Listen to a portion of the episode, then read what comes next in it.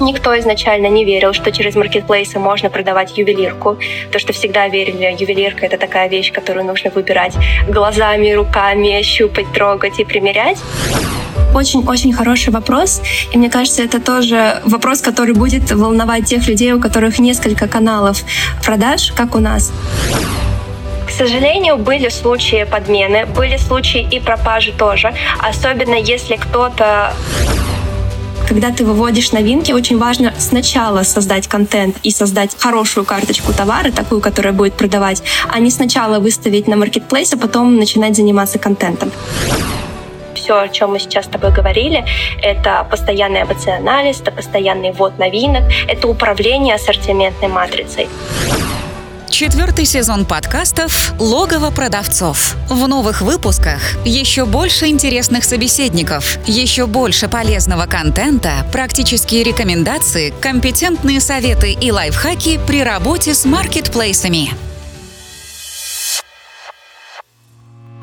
Всем привет! На связи Дэн Ветренников и это подкаст «Логово продавцов». Подкаст комьюнити продавцов маркетплейсов «Селлер Дэн», в котором мы вместе с экспертами, продавцами и представителями маркетплейсов обсуждаем всевозможные аспекты работы с маркетами, истории успеха и факапы. Поехали!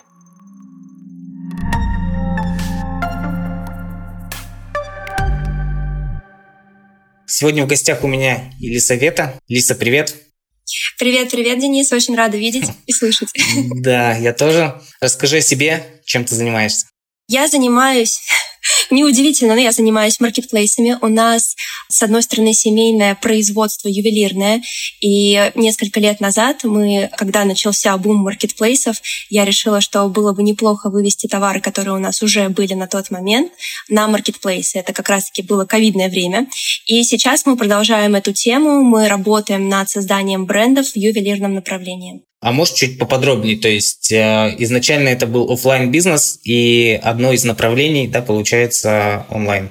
Да, все верно. Изначально это всегда был офлайн бизнес изначально это была розница. Еще в 2000-х годах э, у меня родители открыли ювелирный магазин в Троицке, тогда это была еще Московская область. И со временем пришла идея еще открыть производство, начать опт, создали бренд, э, но еще до того, как я начала вообще как-то работать в семейном бизнесе, в семейном предприятии, это направление немножечко затухло, то есть перестали работать с производством, перестали оптом заниматься и оставили делали, наверное, только розницу на тот момент.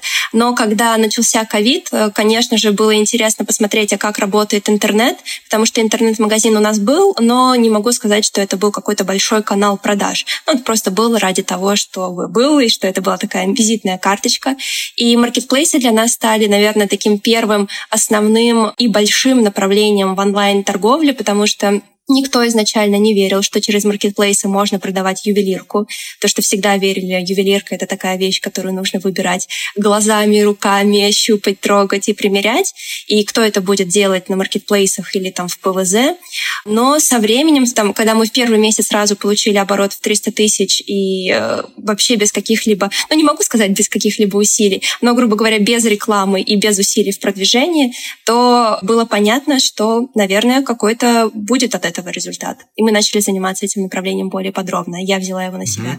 А вы сами производите изделия или закупаете где-то их и перепродаете? Мы полностью производим сами, потому что для нас это, наверное, все, кто занимается производством, меня поймут, потому что производство это, наверное, даже как отдельный бизнес. И с одной стороны, нам нужно обеспечить производство достаточным объемом а, для производства, чтобы всех людей там содержать. И с другой стороны, нам нужно все это еще смочь продать. То есть это две такие части работы. Иногда, когда мы понимаем, что ресурсов нашего производства не хватает для того, чтобы произвести тот объем, который нам необходим, мы привлекаем контрактное производство, но мы не делаем это постоянно. То есть это скорее иногда, когда это необходимо. И по прошествии времени, как сейчас э, у вас распределяется доля офлайн и онлайн продаж? Почти 50 на 50. То есть у нас онлайн-продажи, а сейчас у нас около 10 миллионов оборот, и это примерно столько же, сколько и розница. И для нас это очень удобно. Почему? Потому что с точки зрения переменных издержек, да, там плюс-минус и там, и там одинаково, но постоянные издержки в рознице, они гораздо-гораздо выше, нежели чем на маркетплейсах. И ввиду того, что у нас, грубо говоря, уже есть офис, уже есть склад, уже есть человек, э, который там частично даже занят в некоторых других направлениях. Понятно, что для нас маркетплейс это гораздо более выгодное направление, нежели даже чем розница. Но розница это не, нечто стабильное, нечто такое, что тоже, конечно же, хочется продолжать развивать, потому что розница тоже не уйдет, особенно вот в таком направлении, а, не уйдет полностью с рынка, я в это верю. А расскажи про свою команду. Кто тебе помогает заниматься именно онлайн-направлением? Угу.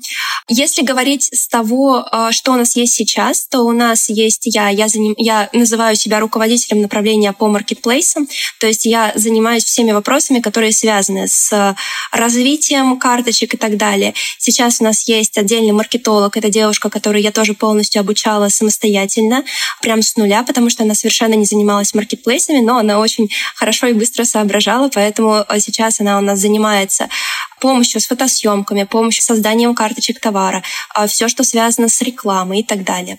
У нас также есть менеджер. Это по-разному называют. Называют аккаунт-менеджер, менеджер маркетплейсов. Но по факту это человек, который занимается непосредственно отгрузками, непосредственно какими-то отчетами, которые с Wildberries нужно скачать, загрузить в 1С и так далее. И так как ювелирка — это драг металла, там тоже есть много дополнительных вещей, которые нужно сделать, когда ты делаешь отгрузку. Вот как раз-таки она этим занимается занимается. То есть, по сути, это вот нас трое, но сейчас мы немного расширяем команду с какой точки зрения. А, мы начали менять бизнес-процесс, связанный с отгрузкой, и сейчас у нас часть товара, большая часть товара будет храниться на производстве, а производство у нас находится не в Москве, а в Костроме. И мы взяли там дополнительного менеджера, который будет работать как э, складской работник, человек, который собирает всю отгрузку, и уже э, в Москве мы ее быстро принимаем и быстро отгружаем на склад маркетплейса. Напомню, что ювелирка принимается только в Москве, только в Каледино, поэтому для нас очень удобно наше расположение в Москве очень близко от а, склада маркетплейса. Так что по факту это все люди, которые у нас есть на постоянной основе, но, конечно же, мы привлекаем дизайнера, когда это необходимо, мы привлекаем фотографа, когда это необходимо. Фотосъемка у нас есть и предметная, и на модели. Модель тоже отдельный такой это не сотрудник, естественно, но просто привлеченный человек в моменты, когда это необходимо. Также иногда мы привлекаем внешнего а, менеджера, если необходимо, например, ответить на там, большое количество вопросов, и мы понимаем, что, например, основной менеджер это не успевает сделать. А бывает такое, что нужно отгрузить большую поставку, а каждое изделие нужно упаковать, тогда мы привлекаем дополнительного человека, который помогает с упаковкой. То есть интерес в том, что большая часть людей, по крайней мере, вот по моему опыту, нет необходимости содержать на регулярной основе. То есть можно их брать под в момент, когда это необходимо. И интересно, что всем это тоже очень комфортно. Никому не, нужно, не нужна постоянная такая регулярная работа. Спасибо. Ты сказала про Каледина. Я так понимаю, речь идет про Wildberries. Вы только на Wildberries продаете? Да, хороший вопрос. Нет, мы торгуем также на Озоне. У нас немного отличается как раз-таки вот сейчас процесс отгрузки, потому что на Озон в Тверь, тоже только Тверь принимает а, ювелирные изделия, а мы сейчас отгружаем напрямую из Костромы, потому что нет смысла привозить товар сначала в Москву, ну вот не в Москву, это Троицк опять, это другая сторона от Твери, и потом уже отправляет в Тверь. То есть мы сейчас вот активно работаем над тем, чтобы изменить а, процесс отгрузки, сделать его быстрее, чтобы ускорить Э, время от момента заказа товара на производство до момента отгрузки его на склад маркетплейса. На обоих маркетплейсах по ФБО продаете? На Wildberries мы полностью торгуем со складом маркетплейса полностью ФБО.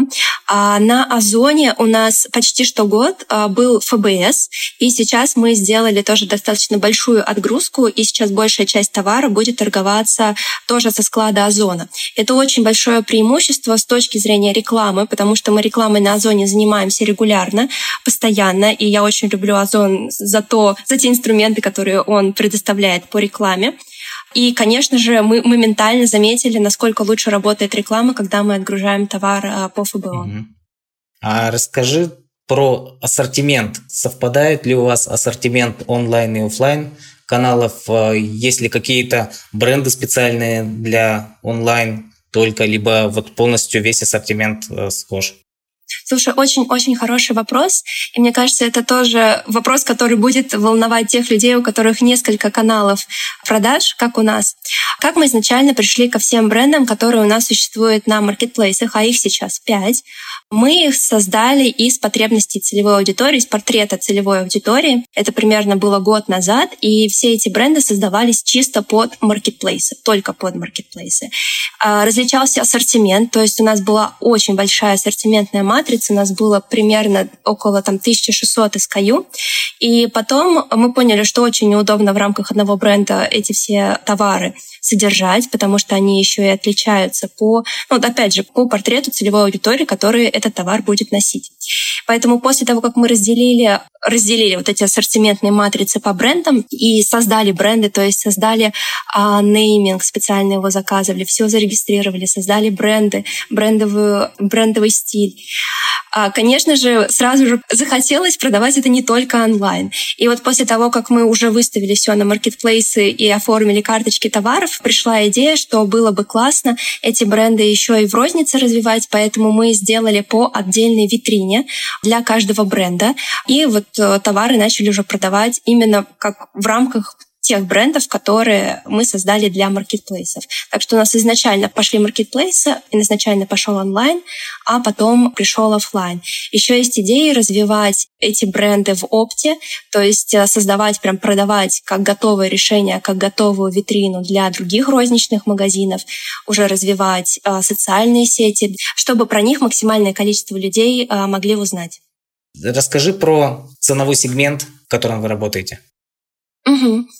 У нас э, два направления. Первое направление – это серебро, второе направление – это золото. И это очень разные ценовые сегменты. В серебре мы торгуем до 3000 рублей. 3000 – это некий такой хороший а, хорошая цена, до которой человеку очень удобно товар приобрести и не сильно по этому поводу переживать. А в серебре мы также делаем акцент на натуральные камни. И, опять же, для нашей целевой аудитории, чтобы купить изделие с натуральными камнями из серебра до 3000 рублей, то есть комплект будет стоить в районе 5000 рублей, это очень хорошее предложение. А золото, золото мы торгуем примерно до 17 тысяч рублей. Здесь нужно понимать, что примерно грамм золота уже сам по себе просто, если мы измеряем в граммах, будет стоить 4-5 тысяч рублей просто само золото. Поэтому, естественно, там цены а, не могут быть ниже, но все-таки мы придерживаемся низкого и среднего ценового сегмента даже внутри золота. То есть это будут э, достаточно доступные изделия по цене для итогового клиента. А, доступные, да, но для маркетплейсов это цена, которая ну, немножко дороже, да, чем вообще средний чек э, того, что люди покупают обычно на маркетплейсах. Вот. И сталкиваетесь ли вы с какими-то проблемами на Wildberries, на Озоне, связанными связанными именно с торговлей ювелирными изделиями и с тем, что эти изделия дорогостоящие достаточно? А, по серебру точно вообще нет. А, тем более там мы можем опускаться еще и в более низкий ценовой сегмент, это не проблема. А в золоте тоже нет. Объясню почему. Потому что это нормальная цена для золотых украшений. Это недорогая цена для золотых украшений. То есть если человек, клиент пойдет, например, обычный розничный магазин, он, скорее всего, приобретет изделие по более высокой цене, только если он не пойдет в какой-то дискаунтер. То есть если и аудитория есть предпочтения, есть э, люди, которые, девушки, которые носят только золото и вообще не носят серебро, и они абсолютно понимают, какой должен быть ценник, и, соответственно, покупают эти изделия. Поэтому для нас золото даже более приятно продавать, потому что нужно продать гораздо меньше изделий для того, чтобы выйти на ту же выручку для себя. И при этом в абсолютных значениях э, у нас будет больше прибыли с одного проданного изделия, нежели чем в серебре. Поэтому, отвечая на твой вопрос, нет. То есть, если, опять, если даже в золоте придерживаться низкого ценового сегмента, все окей. А, смотри, я тут, наверное, больше имел в виду, задавая вопрос, э, проблемы, связанные с возвратами, проблемы, связанные с там... Пропажей. Пропажей товаров, да, с подменой. К сожалению, были случаи подмены, были случаи и пропажи тоже, особенно если кто-то, а, кто-то, кто торгует на маркетплейсах, занимается тем, что сверяет остатки, которые предоставляет, например, Wildberries, и остатками, которые вы видите по своей программе учетной, что вы отгрузили на маркетплейс. И когда вы видите расхождение, конечно, это пугает.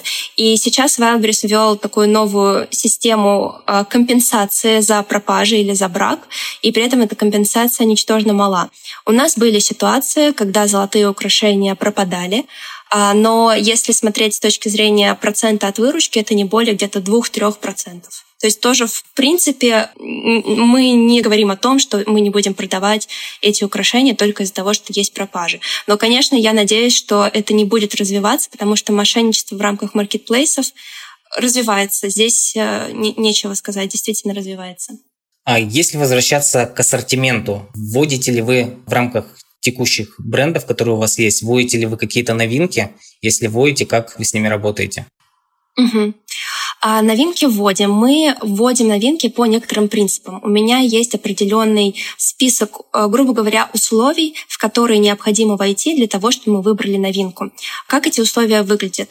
Я понимаю, что это должно быть точно высокомаржинальное изделие. То есть я сверяю себестоимость, заранее просчитываем себестоимость, то есть подбираем камни под то, чтобы в себестоимость зайти. И у меня есть понимание, по какой цене я этот товар буду продавать. То есть э, мы раньше уже сделали ошибку, что продавали изделия по 500, 600, 700 рублей, и вроде там маржинальность была неплохая, но доставка, реклама а, съедали всю прибыль, и, соответственно, не было смысла продавать такие изделия. Поэтому мы отбираем так, чтобы это было высокое-среднее маржинальное изделие. То есть это первый момент. Второе, я целюсь в высокую оборачиваемость. То есть я смотрю на похожие изделия, которые продаются уже на маркетплейсах, смотрю на скорость заказов и продаж в день и понимаю, могу я таких показателей достичь или не могу. И в-третьих, я смотрю на, точнее, выбираю такие изделия, которые а, подходят по, опять же, портрету целевой аудитории этого бренда. То есть если у нас один бренд, например, фокусируется, называется «Сереброска», фокусируется на натуральных камнях, я понимаю, что я точно буду отбирать такие изделия, в которых будут натуральные камни. И уже потом художница под вот этот запрос рисует изделия, мы их выбираем, делаем там 3D-модель и так далее, все вот эти процессы, и уже начинаем отгрузку. Мы примерно полгода вообще не заводили новинки, потому что у нас был процесс перестройки, то есть мы создавали все эти а, наши пять брендов, мы туда что-то добавляли, продвигали и так далее. И сейчас у нас как раз-таки вот прям в этом году начался момент, когда мы активно начали производить новые изделия, новые товары, отрисовывать новые товары. И весь процесс от момента идеи до момента того, что нам произвели первую, это называется мастер-модель, занимает примерно полтора месяца. Вот сейчас у нас появляется 20 новых товаров, которые мы уже отфотографировали, которые мы уже все посчитали с точки зрения цен и так далее. И вот сейчас будем запускать. И запускаем мы их э, таким образом. То есть некоторые модели очень похожи или имеют один и тот же камень с теми моделями, которые уже продаются. Например, возьмем, там, не знаю, натуральный топаз. И мы эту карточку товара присоединяем к карточке, которая тоже имеет камень вставку натуральный топаз. Таким образом, одна карточка вторую будет продвигать. Это обязательное условие для того, чтобы выводить, ну, которые мы для себя поставили, для того, чтобы э, выводить новые товары, потому что иначе они просто сами по себе теряются в таком большом потоке.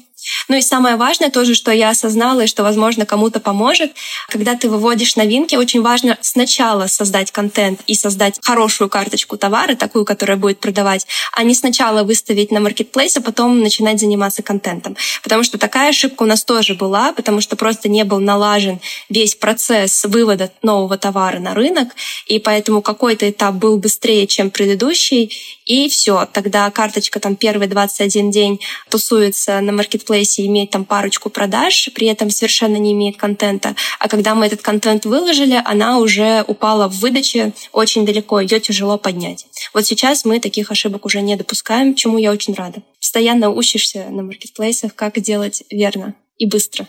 Оставишь ли ты какой-то себе план по вводу новинок? То есть, к примеру, там за квартал нужно ввести определенное количество нового ассортимента. Сейчас ставим. Сейчас ставим. Вот это у нас буквально первый год, когда мы этим занимаемся. Не год, я имею в виду, а с начала этого года, то есть сейчас там четвертый месяц пошел, когда мы вот этим буквально начали заниматься. Каким образом мы решили этот процесс э, создать, организовать? Мы первые два месяца занимаемся разработкой сразу 10 новых моделей. Процесс таким образом работает, что художник художнику удобнее сразу же нарисовать там очень много моделей, мы из них выберем там 10, и уже начинаются все оставшиеся процессы. А потом когда у нас каждое изделие готово до мастер-модели, то есть это такая модель, которую можно уже фотографировать, и, в принципе, это вот готовый товар, мы будем выводить по два новых изделия в две недели. То есть постепенно мы вот таким образом выводим, потом несколько месяцев, соответственно, ничего не разрабатываем, потом снова разрабатываем. И при этом, когда художник опять рисует, она понимает специфику каждого бренда, и мы понимаем специфику каждого бренда, поэтому выбираем, исходя из большого количества показателей, назовем назовем это так. Так что план у нас два новых товара в две недели. По факту это один новый комплект. Например, серьги-кольцо, кольцо-подвеска, кольцо там цепь и так далее. Поделись тогда факторами, на основании которых вы принимаете решение вывести тот или иной товар из ассортимента. О, шикарно. Потому что помимо, конечно, а, ввода новинок, у меня есть такая цель, что в каждом бренде не должно быть, э, не цель, наверное, а фактор, критерий, что в каждом бренде я не хочу иметь больше 100 SKU. Лучше я буду увеличивать количество брендов и создавать бренды, которые между собой будут конкурировать, нежели чем сильно расширять ассортиментную матрицу в рамках одного бренда. И поэтому, естественно, если у нас все будет работать как запланировано, и мы будем вводить по два новых товара в каждые две недели, то нужно будет сделать так, чтобы в какой-то момент не превысило количество SKU, того количества SKU, которое я хочу, чтобы было в бренде. И поэтому мы параллельно делаем АБЦ-анализ. И интересно, что товары, несмотря на то, что их продвигаешь примерно одинаково, все товары из одной фотосессии имеют одинаковый формат контента и так далее, а какие-то товары себя хорошо показывают, а какие-то нет. То есть есть карточки, которые там делают 500 тысяч рублей за 30 дней, некоторые там 10. При этом у тех, у тех все вообще хорошо и с точки зрения остатков и так далее. Поэтому то, что себя плохо показывает, оно просто уходит на вывод. То есть э, как мы это делаем? Мы снижаем цену, распродаем, и к этому товару в рамках маркетплейса не возвращаемся. Но это не означает, что этот товар перестает жить вообще, потому что опять благодаря тому, что есть другие каналы продаж, мы это можем просто продолжить продавать в другом канале продаж, например, в рознице или в опте. Это не будет э, причиной вообще отказываться от модели. Может быть такое, что когда-нибудь мы решим еще раз создать эту карточку товара с этим же товаром, потому что все-таки рынок меняется, и иногда не совсем понятно, почему какой-то товар не заходит. А, но, опять, это вопрос будущего, это еще не то, что мы практиковали. Так что АБЦ-анализ — это лучший способ, с моей точки зрения, посмотреть, что там происходит внутри твоей ассортиментной матрицы. Но опять, всем, кто меня сейчас слушает, важно тоже понимать, что С-категория, она не всегда однородна. То есть бывает такое, что, ну, главное, чтобы туда новинки не попадали, это естественно, а, но бывает такое, что товар там действительно не дали достаточно фотографий, описание там какое-нибудь не очень. Этот товар почему-то не вошел во все категории, а, не показывается по ключевым словам вам. То есть много причин, почему не товар плохой, а просто с карточкой товара что-то не так. возможно, ее стоит перезапустить, например, с новым артикулом еще раз. И тогда, возможно, все пойдет. Э, так что здесь нужно смотреть на каждый товар. Вот я смотрю на каждое изделие как на отдельный проект. То есть вот она отдельно. Вот что было бы, если бы это была моя единственная карточка? Вот вывела бы я ее или нет? Или я продолжила работать с ней? Такой подход. Угу. Спасибо. Помимо а, продаж на маркетплейсах, ты достаточно часто выступаешь на различных конференциях по маркетплейсам и проводишь свое обучение. И я присутствовал несколько раз да, на тех а, мероприятиях, где ты выступала в качестве спикера, и там ты рассказывала о своей авторской системе 10, 10P, да, 10 пазлов. А, можешь да. поделиться с нашими слушателями, что это такое? Там, возможно, в рамках аудиоподкаста тяжело это будет сделать, да, потому что все-таки это цифры, uh-huh, но uh-huh. как бы если получится, если получится, поделись. Конечно, с удовольствием. Во-первых, э, коротко скажу, почему я делаю все, что делаю, помимо того, что вот я торгую на маркетплейсах, и, возможно, тоже для слушателей важно э, видеть перспективу, ну вот, как это, перспектив, то с какой точки зрения смотрит, э, например, спикер на весь бизнес. Важно понимать, что спикерство или там обучение — это реально отдельное направление, это отдельный способ, подход к мышлению. То есть для меня, когда я начинаю продумывать какую-то тему, я ее глубоко изучаю, и я ее проживаю сквозь себя и вырабатываю систему. Вот такая у меня как бы э, такой склад характера, что я очень люблю все систематизировать, очень люблю все раскладывать на какие-то части, и потом это просто внедрять. И для меня просто невозможно об этом не рассказывать. Я прям ну, не могу об этом не рассказывать, это прям часть меня. И когда вот я уже занималась, наверное, эта система 10P, 10 пазлов пришла ко мне где-то год назад, когда я просто думала, так, а что нам необходимо для того, чтобы эти все бренды запустить? И из чего эта система сложилась? Мне показалось, что вау, так интересно, что как будто бы весь бизнес на маркетплейсах — это как будто бы пазлы, которые между собой просто сходятся. И когда какого-то пазла не хватает, как будто бы вся система не будет работать так, как она могла быть, как бы она могла работать. И из чего состоит система 10 пазлов? А, самое первое — это продукт со спросом. Очень важно изначально выбрать товар, который имеет спрос, на который есть рынок. И когда мы понимаем, что это реально потребительский товар по конкурентной цене, вот как я для себя выбрала, в эконом-сегменте. То есть этот товар не должен быть чаще всего там, премиального сегмента.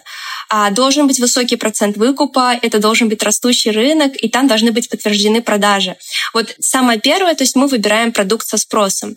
И когда я это все переносила на себя, я понимала, что можно пойти в какие-то дизайнерские украшения, и мне это нравится. То есть я сама люблю там что-нибудь прикольненькое носить.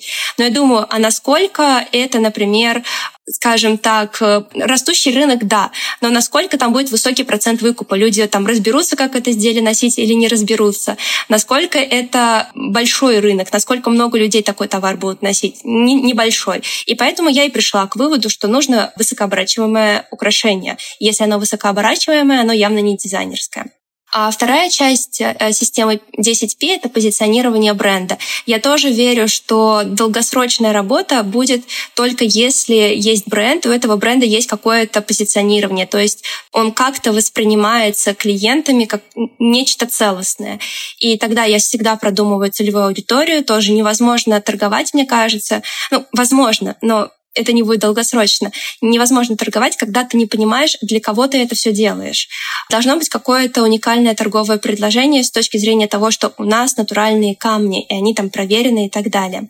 Третье — это ассортиментная матрица. То есть мы выбираем э, продукт со спросом, мы понимаем, в рамках какого бренда мы это продаем, мы создаем ассортиментную матрицу. Потому что тоже торговать одним товаром возможно, и мы видим кучу примеров, подобных примеров на маркетплейсах, но для меня важна ассортиментная матрица. Вот как раз-таки все, о чем мы сейчас с тобой говорили, это постоянный АБЦ-анализ, это постоянный ввод новинок, это управление ассортиментной матрицей.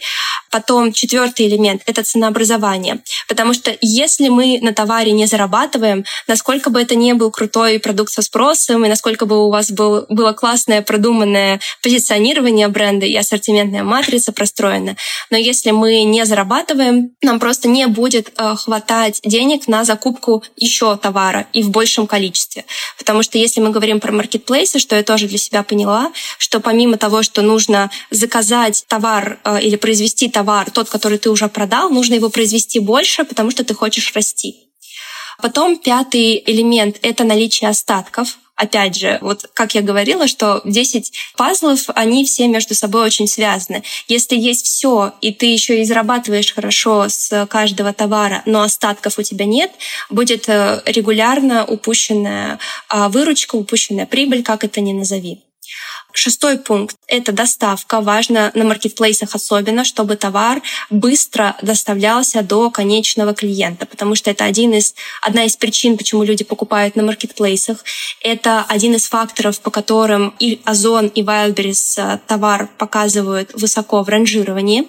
Поэтому важна скорость доставки. Соответственно, для меня важно отгружать со склада маркетплейса. И если бы я занималась не ювелиркой, я бы тоже работала со всеми складами. Ну вот в ювелирке можно отгружать только на один склад. Следующий пункт, седьмой. Вот сейчас мы быстренько по всем пройдемся. Наверное, не буду каждый объяснять, потому что иначе я углублюсь в это все.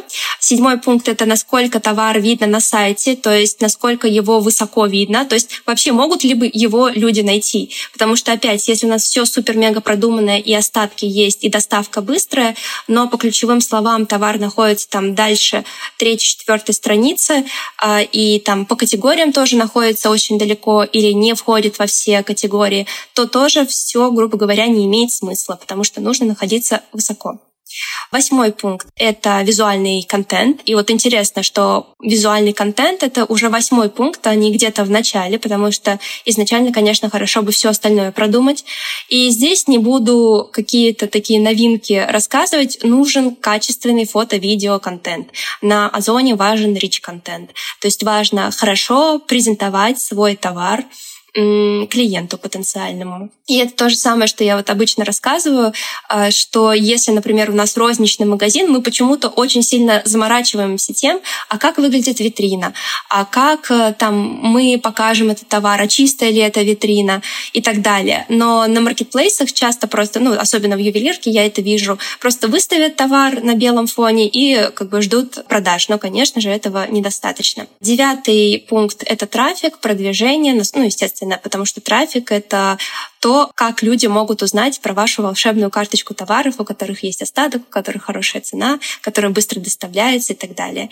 И десятый пункт — это отзывы. Потому что отзывы на маркетплейсах, опять, вообще, наверное, везде, в интернет-торговле — это одна из важных причин, почему люди товар покупают. Потому что они могут легко их сравнить и узнать, а как же другие люди, как же другим людям понравился товар или не понравился. И я тоже, когда делаю заказ, всегда смотрю на отзывы. Это делают, мне кажется, просто все, кто покупает, только если это не какой-то стандартизированный продукт. Вот такая система 10P. Я сама по ней просто каждый раз прохожусь, когда думаю, все ли окей, или все ли не окей. Упали продажи, смотрю на эту 10P и думаю, так, может быть, у нас скоростью доставки что-то не так, скорее всего, с трафиком что-то не так. И вот ты можешь найти, а где что-то не так.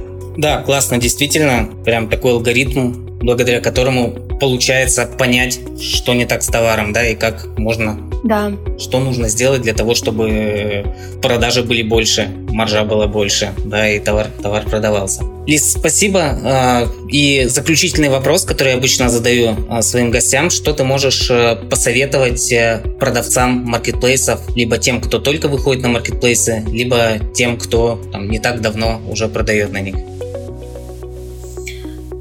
Я бы сказала фокус. Фокус внимания на э, продажах, фокус внимания на постоянной перепроверке того, что точно ли ваш товар нужен рынку, точно ли он продается по нужной цене, точно ли у него достаточно контента, точно ли его видят люди.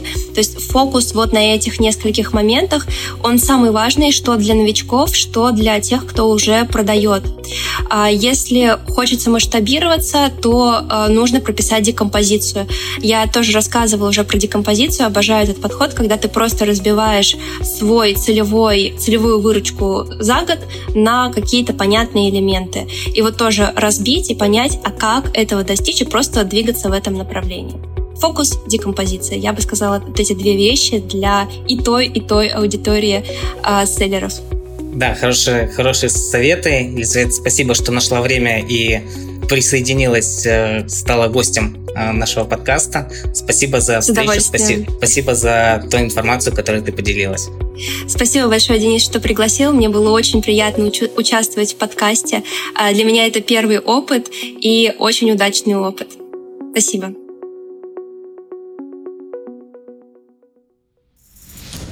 Чтобы не пропустить следующий выпуск, подписывайся на подкаст, ставь лайк и заходи на сайт логово продавцов sellerden.ru sellerden.ru